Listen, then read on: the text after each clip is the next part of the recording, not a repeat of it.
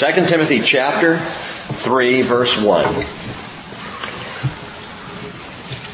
But realize this, that in the last days, difficult times will come. The last days got underway 2,000 years ago. This has been rolling for a while. To us, when we think of the last, we don't think of a span of 2,000 years. We think if we're at the last, it's a few minutes or a few days or maybe a month or so. But if I'm at the last, but biblically speaking, you Bible students understand this clearly. The last days began before Pentecost. At Pentecost, Peter quoted from the book of Joel to, to, to denote that this is the sign of the last days, the, the outpouring of the Spirit. I will pour out my Spirit on all mankind in the last days. So we know it was at least at Pentecost, but we also know that in Hebrews chapter 1 verse 1, God, after He spoke long ago to the fathers and the prophets in many portions and in many ways, in these last days, has spoken to us in His Son. So we are in the last days, have been in the last days. Jesus called this age of the last days the times of the Gentiles, Luke 21, 24.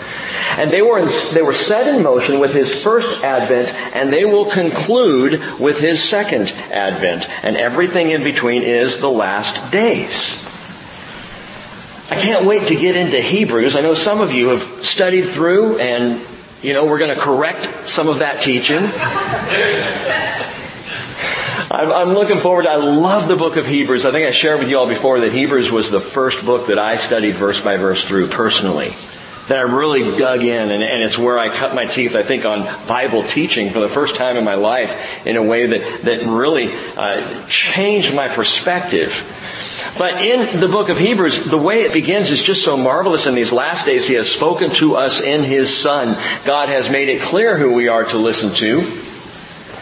And that is Jesus. And what encourages me is knowing that in these last days, while difficult times will come, as Paul writes, we also know that in these last days we get to hear His Son. So I can listen. I can hear from Jesus. I can be directed by Jesus. I can get clarification from Jesus. I'm going to give you more understanding of what that means in just a moment. But in the last days, we take comfort in His voice. We need the comfort of the voice of Jesus because in these last days we know there must be peril. Difficult times will come, Paul says. Well, difficult is the Greek word chalepos, which is also translated perilous, fierce, hard to bear, and even, if we compare verses, violent in these last days, difficult, perilous, fierce, hard to bear, violent times will come. Matthew chapter 8 verse 28, Matthew uses the same word, chalepos, when he says, Jesus came to the other side into the country of the Gadarenes, and two men who were demon possessed met him as they were coming out of the tombs. They were so extremely chalepos, so extremely violent, that no one could pass by that way. So when Paul says, in the last days, chalepos times will come, anyone who thinks they can just bypass the last days unscathed is completely misunderstanding, has not studied what the Bible says about the last days. That the last days are difficult, perilous, fierce, violent times. That should be our expectation and our understanding. And by the way, this includes faithful followers of Jesus Christ. We don't skate by in the last days. We should expect hard times. Encouraged yet. Remember, we have the comforting voice of Jesus all along. But these are perilous times. Paul doesn't sugarcoat this for Timothy. We've long known that perilous times would mark these last days. We've understood that. In fact, if you read scripture, you understand that the last seven years of the last days are described as an unparalleled, earth-shattering, global tribulation. Where things get so bad, so dark. And in Joel chapter 2 verse 2, he de- describes it that way, a day of darkness and gloom, a day of clouds and thick darkness, As the dawn is spread over the mountains, there is a great and mighty people. There has never been anything like it, nor will there be again after it to the years of many generations. Daniel says as well, actually Gabriel to Daniel says, for there will be a time of distress, Daniel chapter 12, such as never occurred since there was a nation until that time. And then Jesus confirmed this, Matthew 24, 21. Then there will be a great tribulation, such as has not occurred since the beginning of the world until now, nor ever will. That's the final seven years of this age.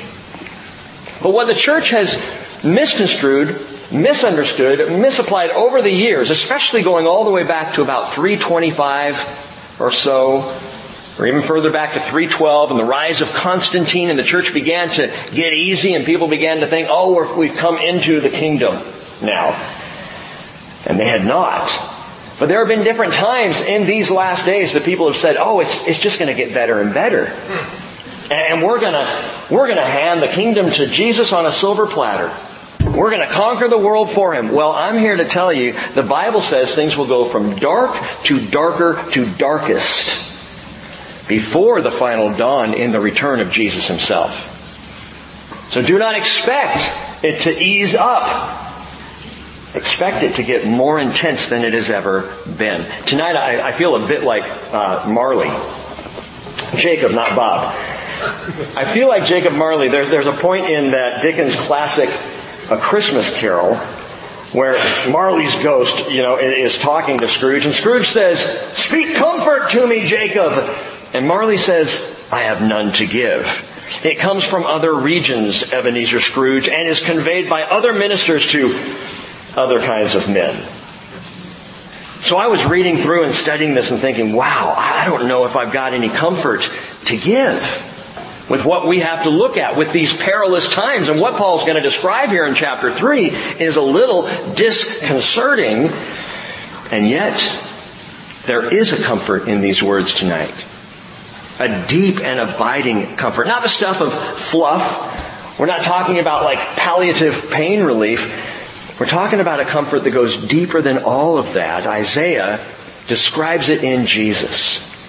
And this is why I started by saying, note that we have the voice of Jesus in these last days. God has spoken to us in His Son.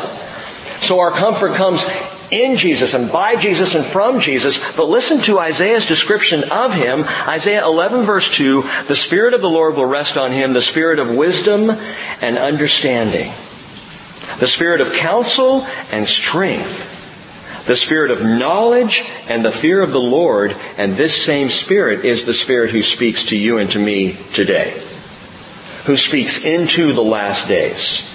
What does that mean? He doesn't mention rainbows, fairy tales, or my pillow. That's not the description of what fills Jesus, you know, soft, fluffy comfort. No, he says wisdom and understanding. Well, guess what? If someone is speaking wisdom and understanding into my life, what does that bring? Preparation. It prepares me for what's coming. So, so I'm not going to be caught off guard. If someone speaks counsel and strength into my life, well then that brings with it expectation. I know what's coming. I'm counseled in it and I'm strengthened by the voice that I hear, the voice of Jesus. And then finally with knowledge and fear comes decision. We can choose this day whom we're going to serve. Preparation, expectation, decision, Wisdom, understanding, counsel, strength, knowledge, and the fear of the Lord, and these aspects of the very Spirit that is in Jesus, who He has given to us, speaks comfort, a deep, strong comfort, even in perilous times. We can be encouraged.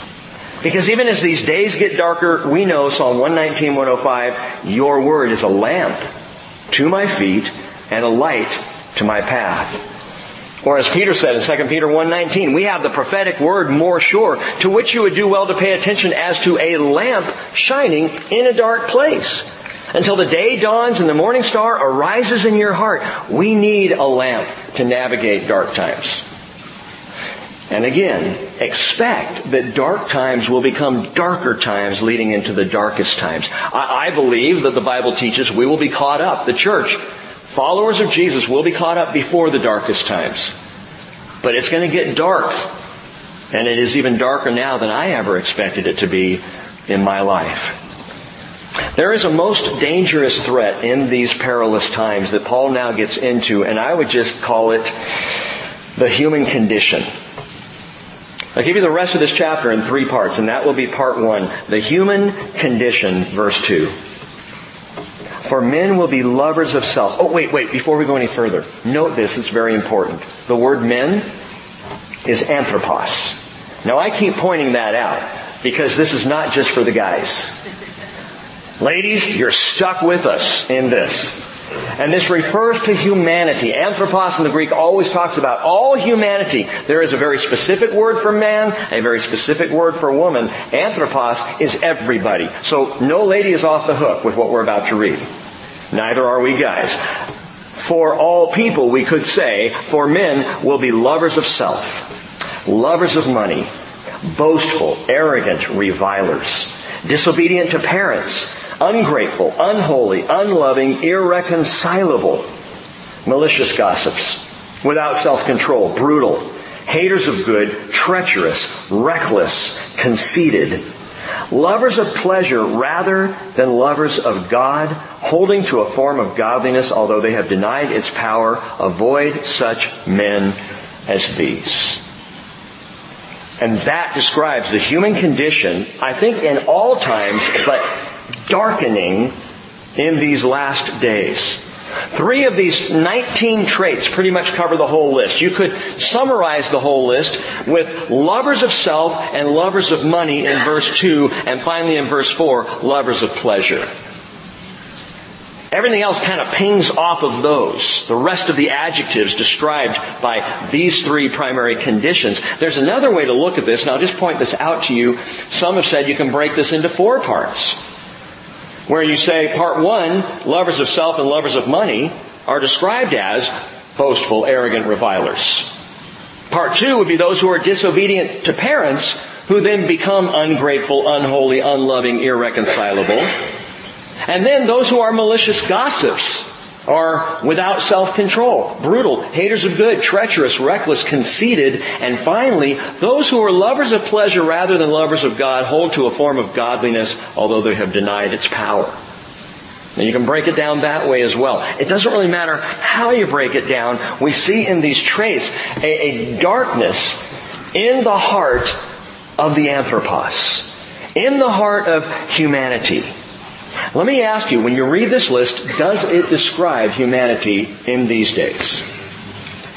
I mean, not to be Mr. Negative, I tend to be a more positive guy. Glasses half full, you know? But when I read this, I think, I'm seeing this all over the place. I'm seeing this everywhere. Not here. But I'm seeing this in our society, in our culture, between people. The animosity and the hatred and the brutality is, is dark. Matthew 16 verse 2. Jesus said, when it's evening, you say fair weather for the sky is red. And in the morning, a storm today for the sky is red and threatening. Do you know how to discern the appearance of the sky but cannot discern the signs of the times? You know, we often think when we hear the phrase signs of the times, when we think of last days, I asked our staff this morning, if someone said to you, what are the signs of the times of the last days, what do you think of? And immediately we go to earthquakes, wars and rumors. We go to Matthew 24, the birth pains, right? Floods, fire, famine, all of these global indicators of the signs of the times. Well, those weren't indicators of the times in Jesus' day, were they? When Jesus is talking to the Pharisees and he says, do you know how to discern the appearance of the sky, but cannot discern the signs of the times, he at that point, talking to the Pharisees, was talking about those times.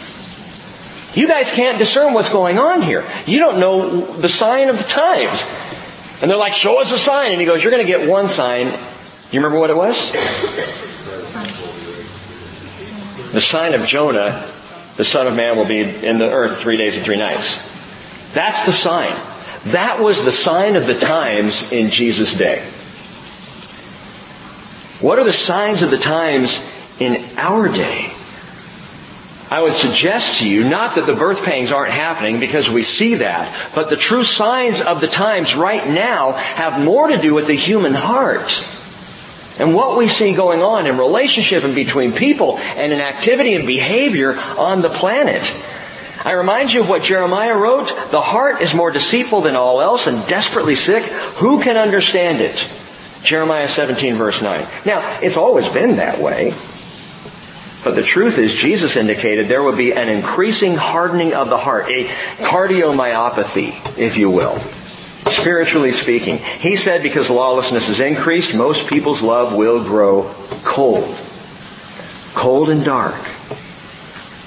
Personally, when I look at this list, I think the most easy way to consider it is just to combine the first and the last statement in verse 2 and verse 4. For men will be lovers of self rather than lovers of God. That sums up the whole thing. Lovers of self rather than lovers of God. It's interesting when you look in the letters to the seven churches of the revelation of Jesus. The letter to the church at Laodicea, Laodicea means the people's rights. It's all about the people. It's all about what the people want, what the people get. It's very self-centered and self-motivated. And if you read the letter to Laodicea, you see where that leads. It leads to lethargy and lukewarmness and no real belief any one way, hot or cold. And the reality is that men will be lovers of self rather than lovers of God. That is the problem in our world. Philippians 2.21, Paul said they will seek after their own interests. All of them. Not those of Christ Jesus. And isn't it interesting in our culture that what Paul describes as the disease, our culture embraces as the cure? Self-love. Lovers of self rather than lovers of God. That's the problem, Paul says. And our culture says, love yourself. That's the solution. And the more that self-love is touted as the solution, the deeper the disease. The worse the pain. Man, if Jesus taught us anything, it was not self-love, it was selfless love. It was the love of God and the love of others long before ourselves. In fact, 2 Corinthians 5.15, he said, uh, Paul wrote, He died for all so that they who live might no longer live for themselves, but for Him who died and rose again on their behalf. And I am fully convinced of this, that the only thing that can heal the self-hatred of the sinner's heart is not self-love. It is the love of God in Christ Jesus our Lord. That can heal the heart that hates itself. Deuteronomy chapter 6 verse 5, it's why the Lord said, you shall love the Lord your God with all your heart, with all your soul, and with all your might. Why, Lord? Well, for one thing, He is wholly deserving of all of our love. But you know what? The more you love God, the more you can't hate yourself because you know, He created you. You're a product of, of His desire, of His will, of His craftsmanship. I can't love him and hate myself. But he doesn't say, so love yourself. He says, so love me. Love the Lord your God. Jesus said in John 14, 15, if you love me, you will keep my commandments. It's a beautiful statement. Pour your love into me and you're going to find yourself doing righteously. It just happens. You don't have to work on the righteousness, just love me. The righteousness will flow. Again, Jesus knew the love of and the love for God is the single healing, uh, healing agent to the disease of our selfish sin, of our natural nature. Which is why he reiterated that command in Deuteronomy, Matthew 22, 37. He said, You shall love the Lord your God with all your heart, with all your soul, with all your mind. This is the great and foremost commandment. And then he said, Listen, the second is like it. You shall love your neighbor as yourself. And I have heard pastors take that and say, see, so you have to love yourself so that you can love your neighbor. And I say, wrong. Because the greatest commandment is you have to love God. And then as you love God, you're going to start loving your neighbor. And all of that then causes you to realize that you're not such a bad dude in the first place. And love for yourself does come along. But it doesn't, you don't love self to love God more. You don't love self so that you can love your neighbor. I'll get around to loving you. It's not like the oxygen mask on the airplane. When it drops, put it on your own face before you give it to the child. You know? And I've always thought I would just take my time. I'll get to you. You know. Hang on. That's not what he's talking about when he says to love your neighbor as yourself. You love God first. You love your neighbor. You get the mask on them. You help them to breathe and you will find yourself breathing. It's this self-love that we are so confused about. It was 1986 that Whitney Houston came out with um, the greatest love of all. What a sham of a song.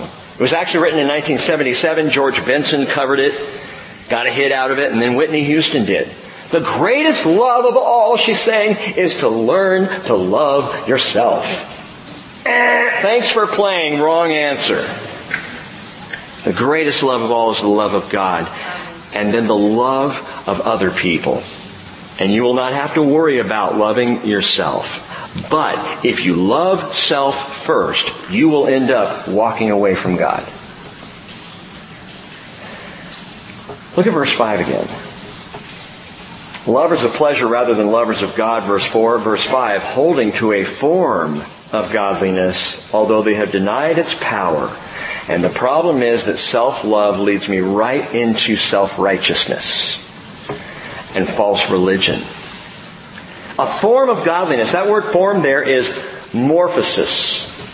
Like with the word metamorphosis, and it literally means a semblance or a facade. A facade of religion a, a facade of godliness. It's all about the look.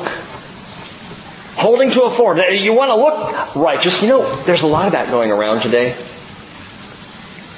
It's funny, back when I, I had actually taught through 2 Timothy before, years and years ago. Not, not when I did it here, but, but previously in some old, old notes I looked at. And I remember looking at this whole issue of holding to a form of godliness while denying its power and, and applying it to people in the church who are acting religious. I realize that today, that's not where the issue is. It's not people with, you know, the, the three-piece suit faking everybody out on a Sunday morning. It's our entire culture that is holding to a form of godliness, although they have denied its power. What do you mean, Rick? I mean moral outrage by the morally bankrupt. We're watching people get all upset about something that they're doing. But in the front, in the face, what's put out to society, I'm outraged, and then they're doing it behind our backs. It's days in which the unrighteous have become the self-righteously indignant.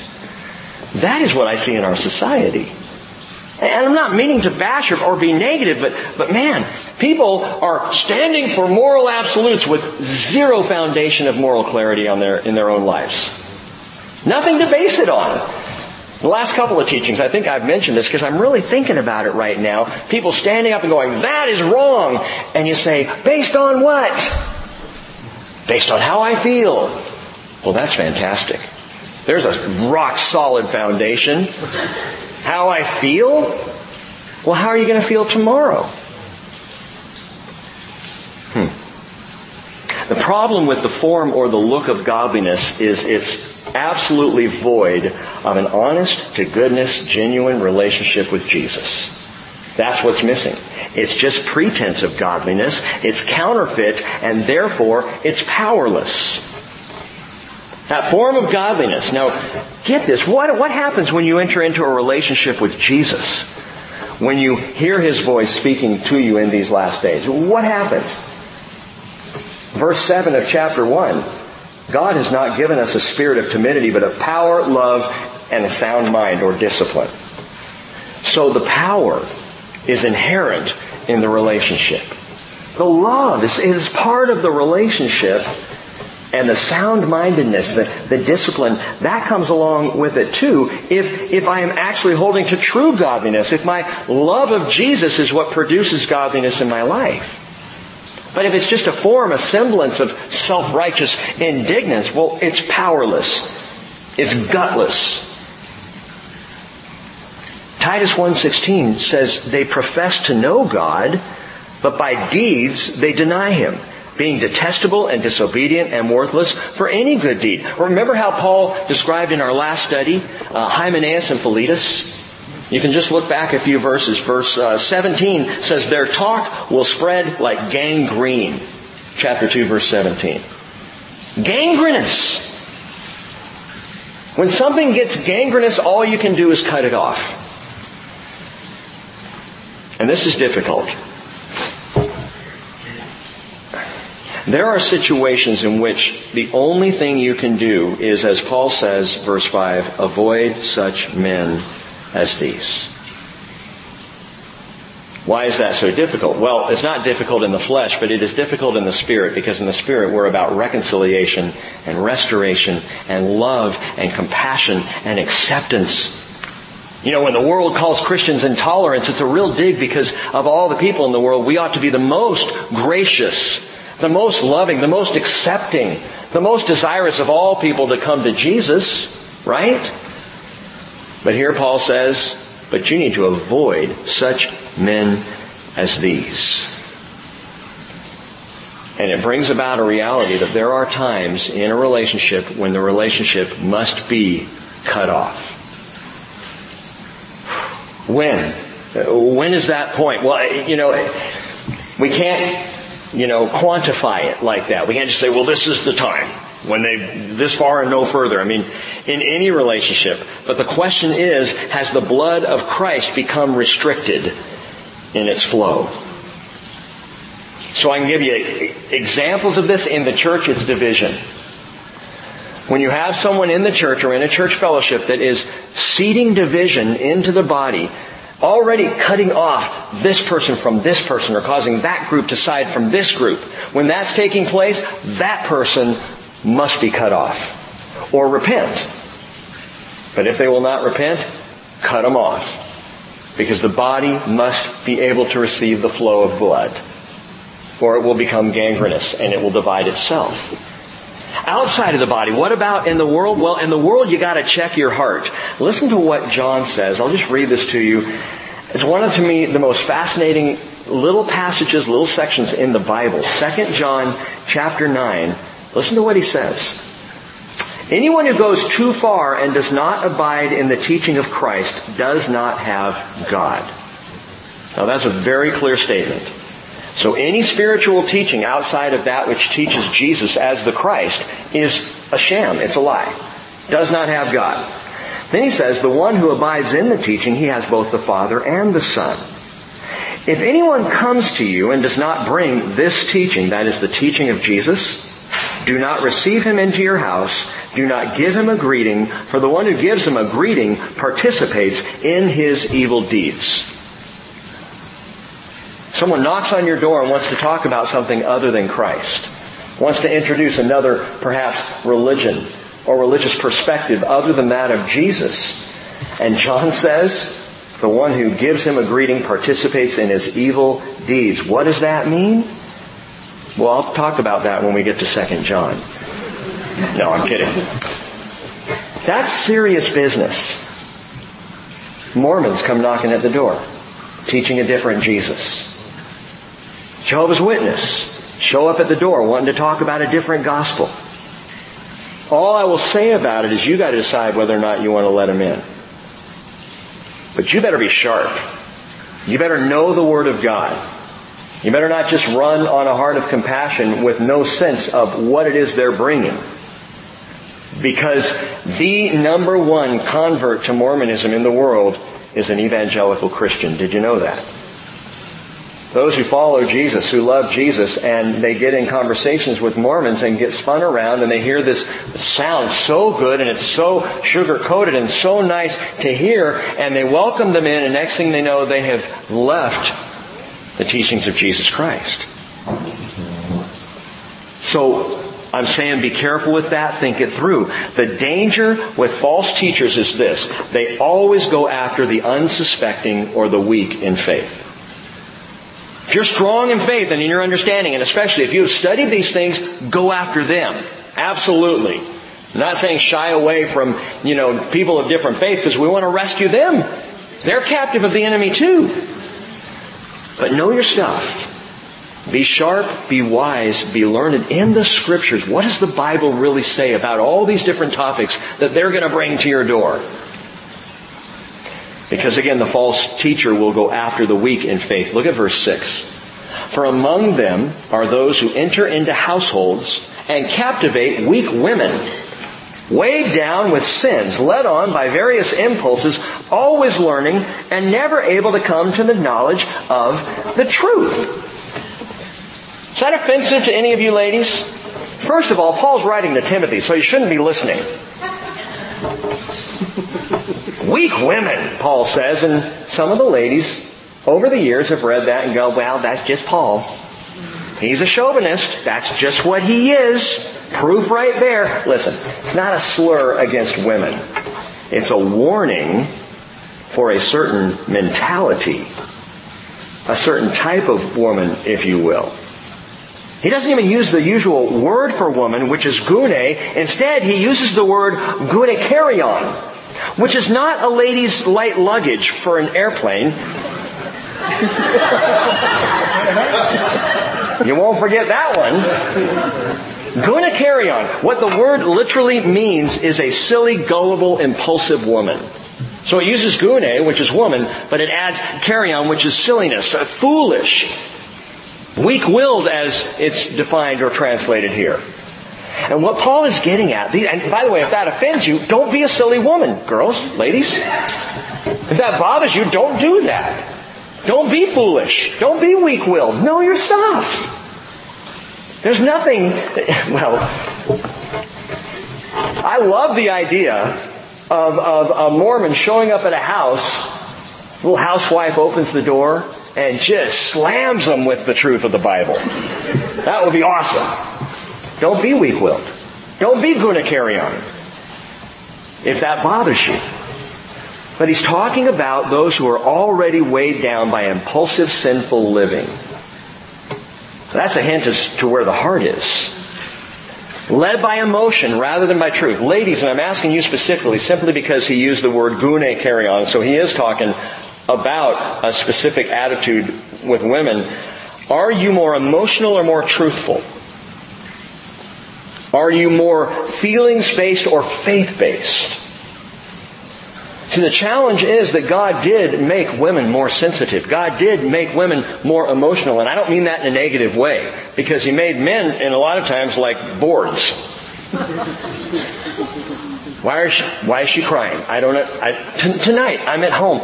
I, I, I had to, uh, got Naomi home. She's had a long day. She's very tired. She had to sit down and do math while Cheryl was doing her hair, which, if you know anything about African American hair, it can be very painful to have done. And so Cheryl's there, you know, just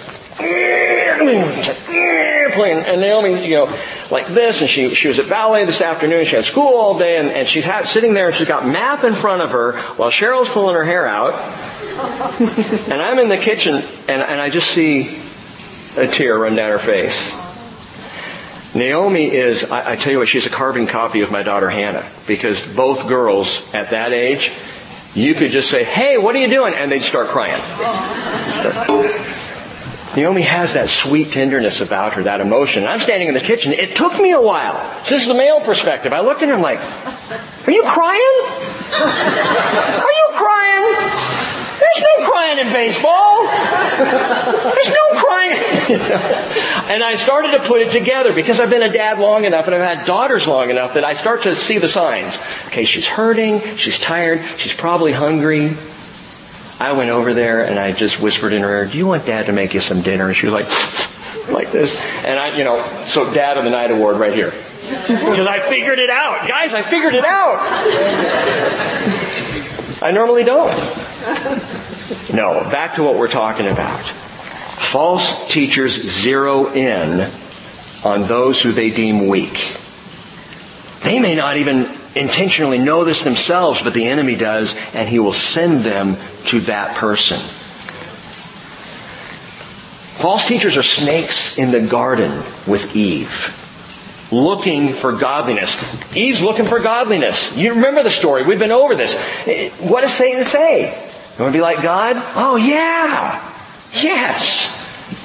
And so he tempts, lies to, deceives her. And what happens to Eve? She ends up powerless. Note that. Holding to a form of godliness, although they have denied its power. And so these, the weak woman here that's being described, he, he, the false teachers go after them. And then in verse 8, he continues on. Oh, let me say one more thing about verse 7. They are always learning and never able to come to the knowledge of the truth. You know anybody like that? All they do is ask questions and when you're giving them the answer to one question, they're already on to the next question. And they cannot hear the answer for the questions. That's an issue. That's a problem. And I would say to all of us, men and women, if you have a question, stop. Deal with the question first. And then if another question comes up, that's fine, but deal with it. Don't run on. It's the one thing, well, one of many things I do not like about the books written by Rob Bell, who I've mentioned before, like the book he wrote, this is a few years back now, uh, called Love Wins all about just kind of universal salvation. But the thing is, if you read a Rob Bell book, what you see is question, question, question, question, question, question, question. Question, question, question, question, question, question, question. No answers. And after a while you go, wow, I'm really, I'm really confused. And what he does is he gets you where he wants you to be by questioning you into a corner until you've been hit with so many questions you don't really have an answer. you're like, oh, he must be right. And that's a weak-willed response. I read one question and go, okay, wait, what's the answer to that one? Because that denies your next question. Always, always learning. Always learning is great. It's never able to come to a knowledge of the truth that's the problem. Just as verse 8, Jannes and Jambres opposed Moses. So these men also opposed the truth. Men of depraved mind, rejected in regard to the truth. Again, men, all the way down here, it's anthropos. So these are people with this attitude. And he says in verse 9, but they will not make further progress, for their folly will be obvious to all, just as Jannes's and Jambres's folly was also. You know what's interesting? These two guys, I mean, you think of the two magicians, if you saw the Prince of Egypt, you know, the, the years ago, that uh, animated special of story of Moses, and you had the two guys, Steve Martin was one of the voices for the guys. And they're named here by Paul, Jannes and Jambres, or Iannes and Iambres. And they are not listed in the Hebrew Scriptures. They're not named. You will not find them in the Old Testament at all. You hear them here, Paul gives them a name. That's interesting. And what we have discovered is that while they are not in the Hebrew Scriptures, they are in Talmud. They are in the ancient rabbinical tradition. The rabbis throw these names around and it's entirely likely that the names are not actual names as much as they are jokes, which Paul knew. And so uses these names, indicators of these magicians of Egypt. Naming them, why? Because Jannes means vexed, frustrated. And of course, Exodus 7:11 says, "Then Pharaoh called for the wise men and the sorcerers, and they also, the magicians of Egypt, did the same with their secret arts." These guys were tied in to the demonic powers. So when Aaron threw down his staff and it turned into a serpent, they threw down their staffs and they turned into serpents as well. So through their trickery and their magic arts, they did the same thing. However, you remember the story? Each one threw down his staff and they turned into serpents, but Aaron's staff swallowed up theirs. Now you try walking home, loser. Jannes, vexed, frustrated. Man, everything we do, what he does, wins. Yeah. And then Jambres or Yambres, which means, I like this one, foamy healer. Foamy. Like fluff, like nothing, no substance. Bubbly. There may also be a reason for this, and that's Exodus 9:11, and that is they could not stand before Moses because of the boils, for the boils were on the magicians as well as on all the Egyptians. Foamy healer, bubbly. False teaching, however damaging, cannot stand against the truth. But you have to know the truth. When you know the truth, what happens is the lies, well, they, they boil over. The folly becomes foamy and it becomes seen for what it is. It's just an infection. It's just a disease. It can become gangrenous and, be, and need to be cut off. But all of these things, these 19 or so traits, this is the human condition. Paul now turns to nine traits of godly disciples in the last days. This is part two. The fellowship of suffering. Verse 10. Now, you followed my teaching, conduct, purpose, faith, patience, love, perseverance, persecutions, and sufferings. Okay, stop right there. It sounded really good until we hit the last two. I love the list. I think, yes, as a disciple of Jesus in the last days, I want to be a teacher with good conduct and purpose, faith, patience, love, perseverance. That sounds great. Let's stop right there. Persecutions and sufferings. It's, it's like what Jesus said. Mark chapter 10 verse 29. Truly I say to you that no one who has left house or brothers or sisters or mother or father or children or farms for my sake and for the gospel's sake but that he will receive a hundred times as much now in the present age. Houses, yes Lord. Brothers and sisters, oh yeah. Mothers, children, farms, go on Lord. Along with persecutions, wait what? And he says, in the age to come, eternal life. Gives this marvelous list. You lose, you're gonna gain. You give up, you're gonna get far more. And it's absolutely true. Anyone who has lost a family member for the sake of following Jesus, what do you get? A big family. That's what he does. And persecutions. And peril. And difficulty in these last days. And Paul gives his own personal example. He says, such has happened to me at Antioch and at Iconium and at Lystra what persecutions I endured, and out of them all the Lord rescued me. At Pisidian Antioch, Paul was booted out of the city for preaching the gospel, Acts chapter 13 verse 50. At Iconium, they tried to stone him. He got away with his skin, Acts chapter 14 verse 5. And at Lystra, they succeeded in stoning Paul, Acts 14, 19. Jews came from Antioch and Iconium. Having won over the crowds, they stoned Paul and dragged him out of the city, supposing him to be dead. I think he was dead. I think God raised him up. Personal opinion, I could be wrong. But Paul says, Timothy, you were witness to this. And when you think about emulating me or following my example of my, of my teaching and my conduct and my purpose, faith, patience, love, and perseverance, that's good. But understand, if you're following that example, you're also following the example of persecutions and suffering. It is part of the deal, especially in these last days. Timothy saw it all. And Paul is not playing on emotion or fear. This was Paul's life. This was Paul's reality. What he's describing in the last days for Timothy, as Paul is about to go to the chopping block, remember he's days away from laying his head on the block and having it chopped off. So he's going to be out of here quickly. The suffering, the persecution will be over for Paul. They will just be beginning for Timothy. And Paul says, it's what you're going to face. It's what it's going to be like. And Paul is writing this reality from his cold, dark, dungeonous cell on death row. And he says, indeed, verse 12, all who desire to live godly in Christ Jesus will be persecuted. And the key word is godly. What do you mean? A lot of people like the idea of living in Christ Jesus. That is, I'll be a Christian. How often do I have to go to church? When do I have to show up? Do I have to sign up for children's ministry? You know, what's the, what's the least that I can do and live my life but still be, you know, in the fold, so to speak? I want to be in Christ Jesus. To be godly in Christ Jesus, well now you're starting to put some demands on me. Now you're actually talking about my behavior and my belief and how my belief affects my behavior and what I'm doing in my life with ministry and how I'm engaged in this world.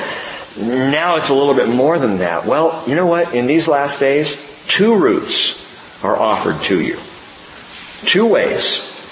There's the easy route, and that's the way of Eve. It's a form of godliness through compromise. It's a dead end. You don't end up staying in the garden. It's those who hold to a form of godliness although they've denied its power, and there is plenty of that in the church. I hate to say it, but I have seen it and I have lived it. Let me put it on myself. There have been many years in my life where I lived powerless, though a follower of Jesus. Holding to a form of godliness, I believed what I've been taught and lived that way and did those things. A form of godliness, but denying the power of the Holy Spirit active in these last days in our lives. That's one route, the easy route. You can show up, you can be involved in church and get your name in the directory, not do much. You can desire to live in Christ Jesus, but to live godly in Christ Jesus, this is the only other path in these last days. To live godly in Christ Jesus is the blood-stained way of the cross. It's gonna hurt. You're gonna get run over. You're gonna be misunderstood. Jesus said, Matthew 16, 24, however, if anyone wishes to come after me, he must deny himself. Again, so much for self-love. Take up his cross. Follow me. For whoever wishes to save his life will lose it. Whoever loses his life for my sake will find it. And in my opinion, that's the road worth walking. It's a one-way road of the last days to live godly in Christ Jesus. And yes, to suffer for it. Yes, there will be hardship. But with it, the power of God, the love of Christ, and the sound mind of the Spirit. Is that not worth it? Even if there be suffering. Paul says, and I believe he wrote this with a smile on his face. 2 Corinthians 4, 7. We have this treasure in earthen vessels so that the surpassing greatness of the power will be of God and not from ourselves. Afflicted in every way but not crushed. Perplexed but not despairing. Persecuted but not forsaken. Struck down but not destroyed. Remember when he was stoned outside of Lystra? What did he do? God raises him up, he stands up, shakes it off, and goes right back into the city. That's awesome. How could he do that? Paul knew Jesus. In these last days, God had spoken to him through the Son. Paul knew this. Paul says, we are always carrying about in the body the dying of Jesus so that the life of Jesus also may, be manifested in our body. What does that mean? It means I am covered all over with the blood of Christ. With the sacrificial death of Jesus, I am saved, I am washed, I am pure, and I walk alive. Even if struck even if attacked, even if suffering in these last days. Hebrews chapter 12 verse 3. Think of it this way. Consider him who has endured such hostility by sinners against himself, that is Jesus. Consider him so that you will not grow weary and lose heart. And then he says this, I, I think it's an interesting verse. You have not yet resisted to the point of shedding blood in your striving against sin. Who of you by seeking to live godly in Christ Jesus has been caused to shed blood for it. We were in Cebu in the Philippines. Pastor Harvin Aloro's church, a group of pastors gathered there. I was actually teaching this teaching, or a similar teaching out of 2 Timothy 3. And so I asked the question to the pastors gathered, have any of you ever Knowing that they have a hard life, by the way, knowing that pastoring in the Philippines is not easy.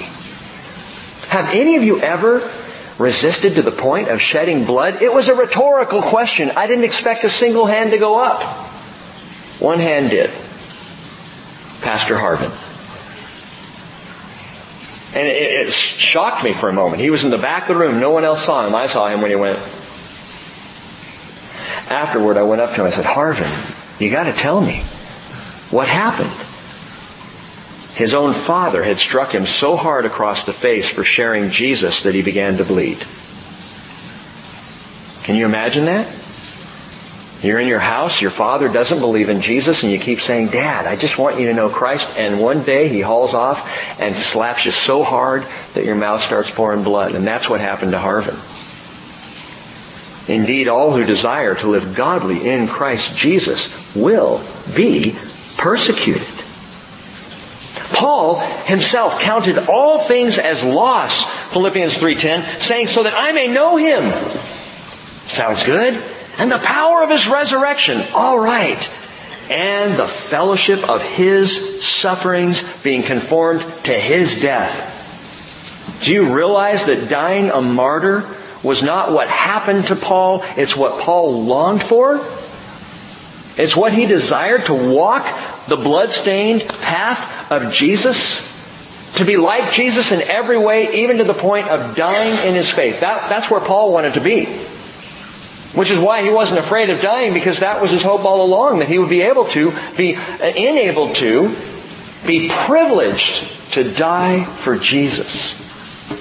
The fellowship of sufferings. By the way, years after Pastor Harvin's father accepted Jesus as Lord and Savior. I think it's awesome. That is living godly in Christ Jesus. Even being struck. And yet, as Paul said, we are struck down, but not destroyed. And, and Harvin could say, my, my father is a follower. Now, some might say, might say, well, so are you saying I'm going to have to bleed? I'm not going that far. I'm saying some may. But what I am saying is there's a, there's a kind of persecution for those who wish to stand up and be counted as belonging to Jesus. For those who, who are going to say, look, I, I can't do that. I can't go there and I cannot say that that's alright. There's a kind of persecution. We've been seeing it rise in this country simply for desiring to see Jesus. And when they, when people look at you, when they, when they recognize Jesus in you, there's a subtle persecution. Especially when they see that your life has been changed from what it was before. First Peter chapter 4 verse 4, Peter says, in all this, they are surprised that you do not run with them into the same excesses of dissipation and they malign you. So you end up being maligned simply because your life has begun to change in Jesus or is different than you were remembered. Your childhood friend comes along.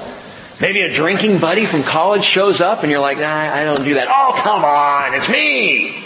No, I, I, I'm, I'm, I belong to Jesus now.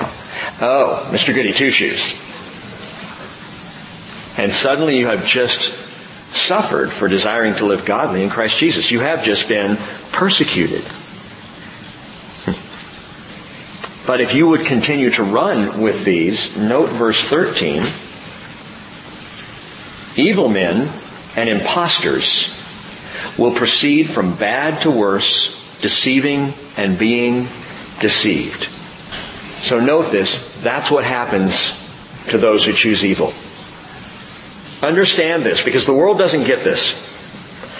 The world thinks that there are good people and there are bad people. The world thinks that good people can get stronger in their goodness and bad people can get stronger in their badness. It's not true. The truth is, evil people don't get stronger. They get weaker and weaker and weaker until finally they're destroyed. That's what happens with evil.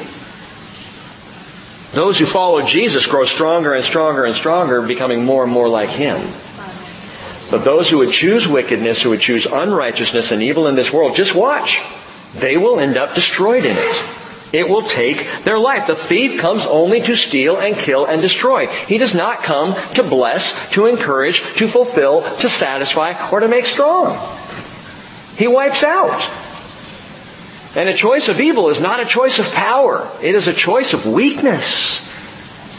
And the evil choice will simply go that direction. Remember the heart, in and of itself, Jeremiah 17, 9, the heart is desperately sick.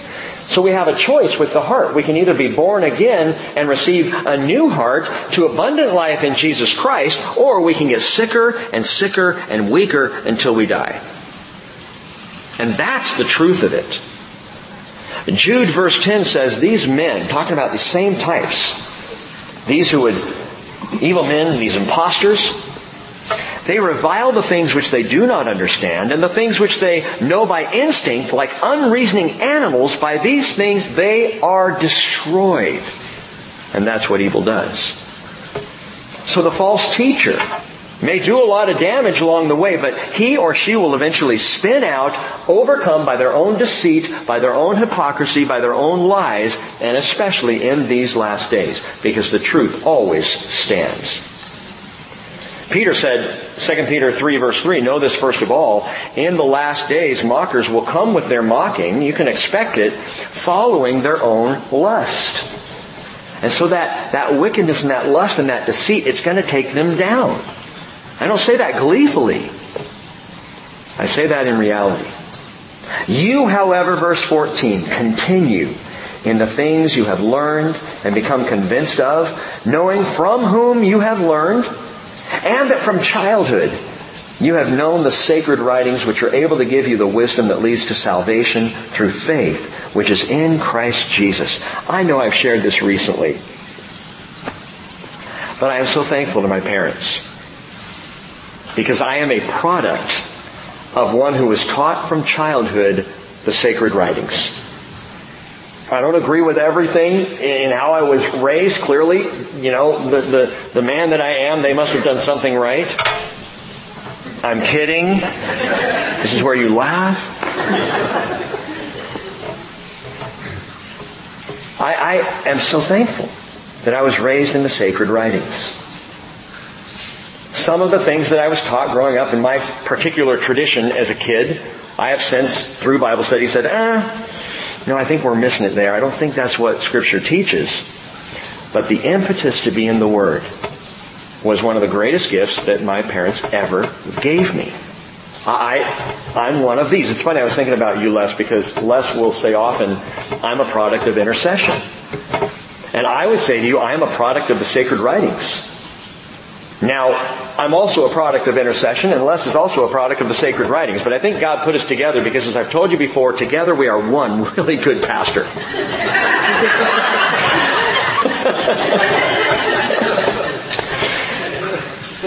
Parents, don't underestimate the value of the sacred writings to your children. They may not fully understand, but the fact that you keep coming back to it. I remember walking into my dad's office one day as a young man, as a, as a kid. I was eight or nine years old. I had been out playing with a friend down the hill. I remember the friend's name, David Witt. Les. That's what I called him behind his back. In front of him, I didn't call him that because he was about three feet taller than I was and really good at basketball. Kind of scared me. But I was playing with him and, and I remembered, I don't know whatever happened to David Witt. But I remember this particular day that he started saying that there were certain foul words in the Bible. Now he was just saying that to get under my skin. He knew that I was a little church boy.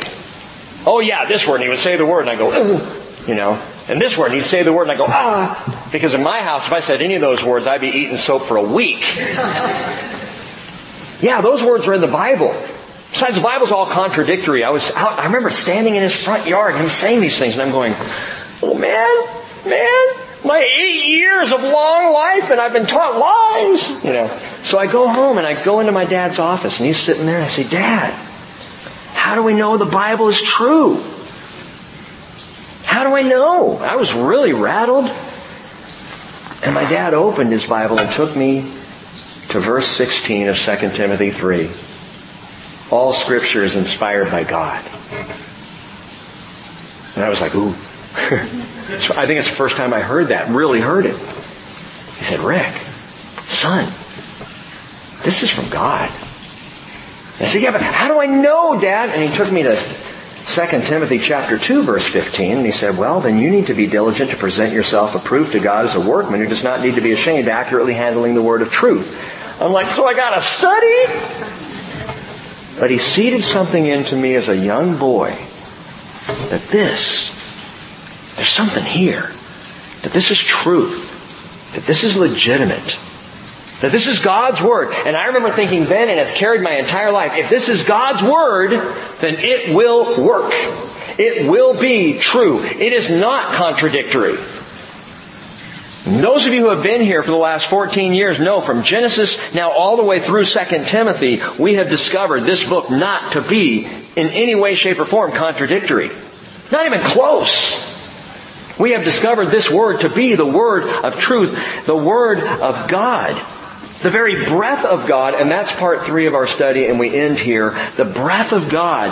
This word, all scripture, all scripture is inspired by God. Theopneustos. Theopneustos. Theos. God. Pneustos. To breathe. To breathe upon. So all of this word has been breathed upon by God. What does that mean? It means straight from the mouth of God. He gave this word. Well, Rick, I happen to know there are some theologians who don't agree with you on that. They believe some of it is from God and some of it is from men. And I would say, okay, who knows which is which then? The perspective that there are bits and pieces that are perhaps inspired by God, or maybe originally it was inspired by God, but it's been, you know, distorted over the years. Well, for those who say that some of it is, is God inspired and some of it is not, I just say, well then you can't really believe any of it. You really can't. Because what are you going to choose? And, and what are you going to base it on? Your own moral authority? Your feelings? I like how this feels, I don't like how that feels, so that's not of God and this is. You can't go that way because no one would ever agree and scripture, well you might as well just throw it out if that's your opinion. Or if your opinion is that it's corrupted over the years, then you're telling me that the God who created something from nothing is incapable of keeping His Word from being corrupted. I disagree. And we have all kinds of evidence I won't go into tonight. Go to the Dead Sea Scrolls, study the stuff out, look at the evidence for what we have, what you hold in your laps today, and the accuracy of it that goes back thousands of years. Man, I, I almost tire of the argument because it's so lame. This is the inspired Word of God. Peter said in 2 Peter 1 verse 20, Know this first of all, that no prophecy of Scripture is a matter of one's own interpretation, for no prophecy was ever made by an act of human will. But men moved by the Holy Spirit spoke from God, God breathed. So I just say to you tonight, take God at His Word, or forget the whole thing. Don't play the in-between. Verse 16, continuing, all scripture is inspired by God and profitable for teaching. Well, we agree with that. For reproof or rebuke. You know what's wonderful about rebuke that comes by the Word of God? It doesn't sting so much.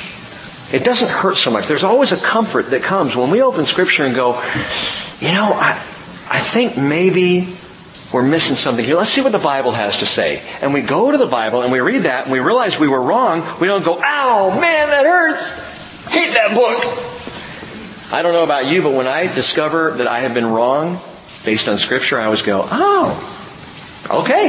Well, I guess that's the truth. So it is profitable for reproof, for correction. Who among us does not need the occasional course correction? For training in righteousness, so that the man, anthropos, of God may be adequate, equipped for every good work. All scripture. When Paul was writing this in 67 AD, all scripture was what? It was the Hebrew scriptures. It was the Old Testament. All scripture, the Tanakh, as it was and is called, the Tanakh, which is, uh, means the Torah, Torah law, the Nevi'im, the prophets, and the Ketuvim, the writings. All that we have contained, we call the Old Testament. I like to say the Older Testament because it still applies. It still teaches. It's still inspired by God. So in the Older Testament, well, all of that, the Hebrew Scriptures. But get, get this. This is important. 67 AD. Did you know that by this time, the New Testament letters that had been written were already circulating, and many of the Gospels already circulating, with the exception of perhaps the Gospel of John, which maybe came a little bit later, but these were already being recognized by the Spirit-filled leaders of the church as God-inspired. Can you prove that? Yes, I can. Peter recognized the letters of Paul as Scripture. Listen to this, 2 Peter 3.15. Regard the patience of our Lord as salvation, just as also our beloved brother Paul, according to the wisdom given to him, wrote to you. as also in all his letters, speaking in them of these things, which some things are hard to understand. I love that Peter added that. Peter the fisherman, I've read his letters and I know, sometimes you don't get it.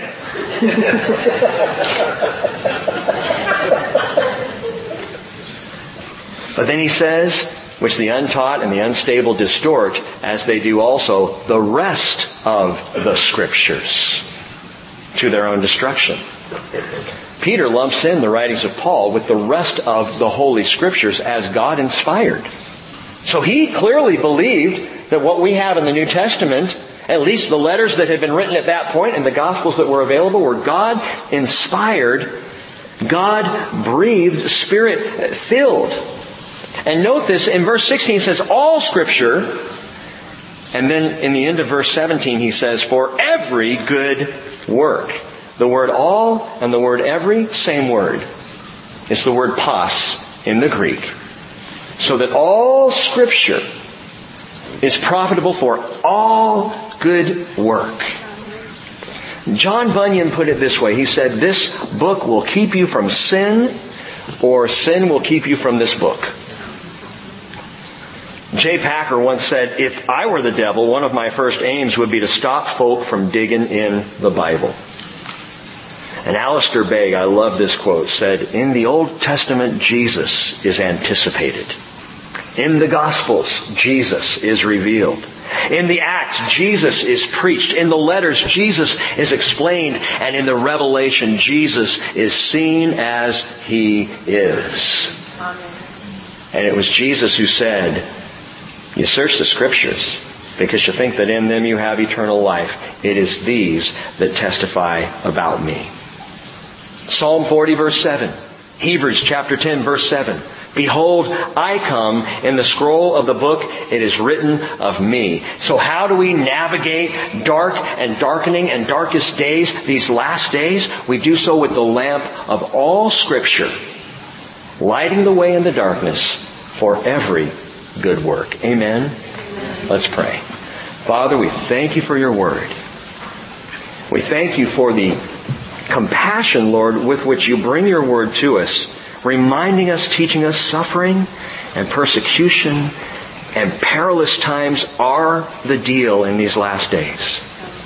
And as things get darker, Lord, we should expect more difficulty ahead and not pull back or shrink back from it, but stand ever more firm on the foundation of Jesus, which is so apparent throughout the sacred writings of Scripture. Lord, we thank you for your word. We thank you for the lamp to our feet and the light to our path. We pray, Holy Spirit, that we will be always hearing your voice, searching through your word to understand your intentions, your desire for our lives, and living lives, Lord, that are right with God. Thanks to the blood of Jesus.